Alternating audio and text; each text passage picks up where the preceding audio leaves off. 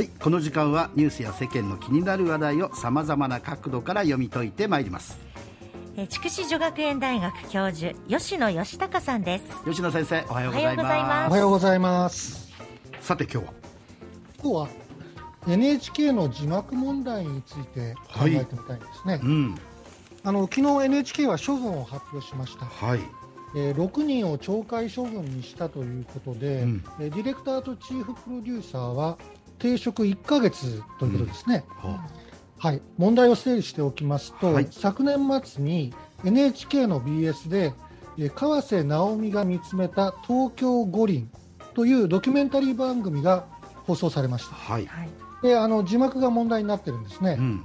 具体的に言いますと、ある男性にインタビューした場面に、うん。え2つ字幕が出されました。はい。1つは五輪反対デモに参加しているという男性、五輪反対デモに参加している、うん。もう1つは、実はお金をもらって動員されていると打ち明けた、お金をもらって動員される、ほう。この2つの字幕なんですね。はい。で昨日 NHK はようやく字幕の内容は誤りだったと認めました。はい。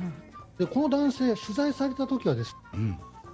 なんとですね、うん五輪反対デモには行かないという趣旨で話していたということなんですよ。ほう全然。でも字幕では、うん。五輪反対デモに参加しているという男性となってるんですはい。うん。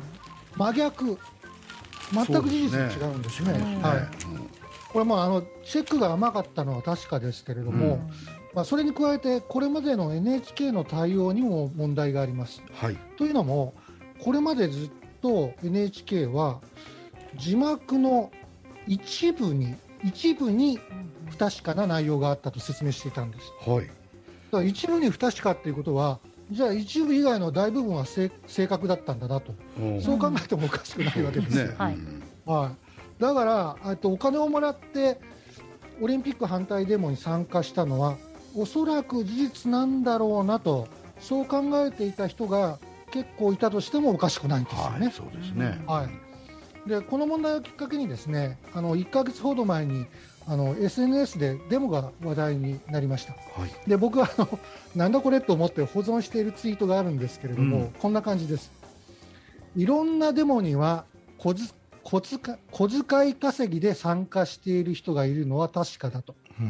まあ、こういう趣旨のツイートだったんですね、はいでこのツイートした人のフォロワーはうん。なんと40万人、すごいですね。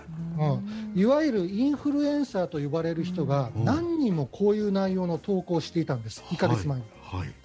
これもうマスメディアに近い影響力ですよ。うん。うん。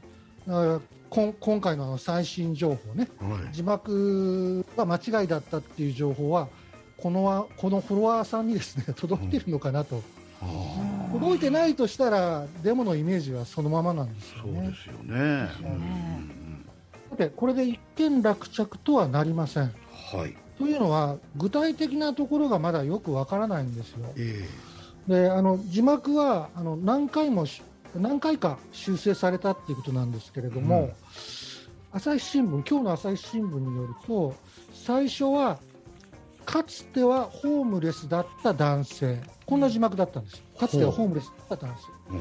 これが五輪反対修正されてるんですよ。ん？えー、とホームかつてはホームレス。かつてホームレスだった男性っていうのそういう字幕が五輪反対デモの参加者っていうのに変わってるんです。あ字幕が変わったわけですね、ううん。字幕が変わってる、うん。ホームレスだった男性と五輪反対デモの参加者って意味が全然違いますよねだから誰がどういう意図を持ってこの字幕を変えさせたのかと。うん。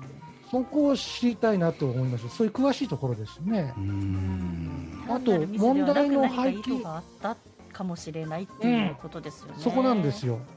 意図があったとしたら一体どういう意図なのかなっていうところが問題になると思うんですね、だから NHK の思い確かで。あすいません。ちょっと今先生お音が切れちゃってごめんなさい。あ大丈夫ですあかもう一回お願いします今のところ。今今どうでしょうか？NHK 側にったのは確かで。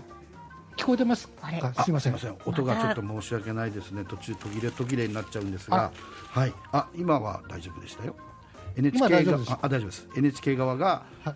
あのどういう意図っていうか、まあ、思い込みがあったのは確かで、その思い込みっていうのは五輪反対デモの参加者はお金で動員されてるんだっていう思い込みですよね。えだってあの事前の死者って6回も行われてるんですよ、6回。おーこのドキュメンタリーがね。誰も指摘してないんですよ。うんはいうん。でその思い込みは何で生じたのかっていうと僕はあの NHK の組織の体質に問題があるって考えてます。はい、あどういう一言で言えば、政権与党に寄り添いすぎる NHK の体質、うん。政府との距離が近すぎる、うん。この辺に問題の根源があったんじゃないかなっていうふうにまあ、あれだけ世論が東京オリンピック反対って言っている中にやっぱりその、強行したっていうことに対してやっぱりデモはあれはそそういうことがあったんだよっていうことを伝えようとしたってことですね。そのそうそうそうですね。作ったってこだからとですね。そうそういう人たちを異端者として見るような、まあ、ところがあったんじゃないかなっていうふうに僕は思ってますね。うん。でまあ、BPO 放送倫理番組向上機構がこの件で審議入りするってことなので、はい。まあ、そこまであの組織の体質まで踏み込んでほしいなっていうふうに考えてます。やっぱりその怖いというのはやっぱりこのメディアは本当はそはい。の権力と距離を置いて、えー行かなければならないのに、今先生のおっしゃるようにちょっと距離がね近すぎると、は情報をね信じていいのかなとかねやっぱ思いますよね。そうなんですよ。であの NHK っていうのはあの新聞と同じぐらいあの極めて信頼性の高いうん。メディアですから、うんだからあの NHK の言ってることは正しいって信じてる人が多いってことですから、はい。その辺はやっぱりスタンスをやっぱり気をつけていかないといけないと思いますね。はい。ですね。やっぱ、い。ただ、まあ、あの最初におっしゃったその処分が軽いそんな、ね、ある意味捏造でしょ？ドキュメンタリー番組なのに、そんな物語を勝手に作っちゃっていいのっていうところからいくとね。処分を受けて出世する人はどんどん出世していくと思います。はい。処分を受けても出世する。する人する、ね。元メディアにいた方ですか。ら 先生説得力ありますよ。はい。ということで、えー今日はあその NHK の、ね、字幕を、まあ、NHK が認めたというか、まあ、でもこれまだ審議されるのであれですよね。ちゃんと明らかにして、えー反省すべきは反省してもらわないとね。そうですね。ということですね。はい。はい、どうも先生、ありがとうございました、ありがとうございました。ありがとうございました。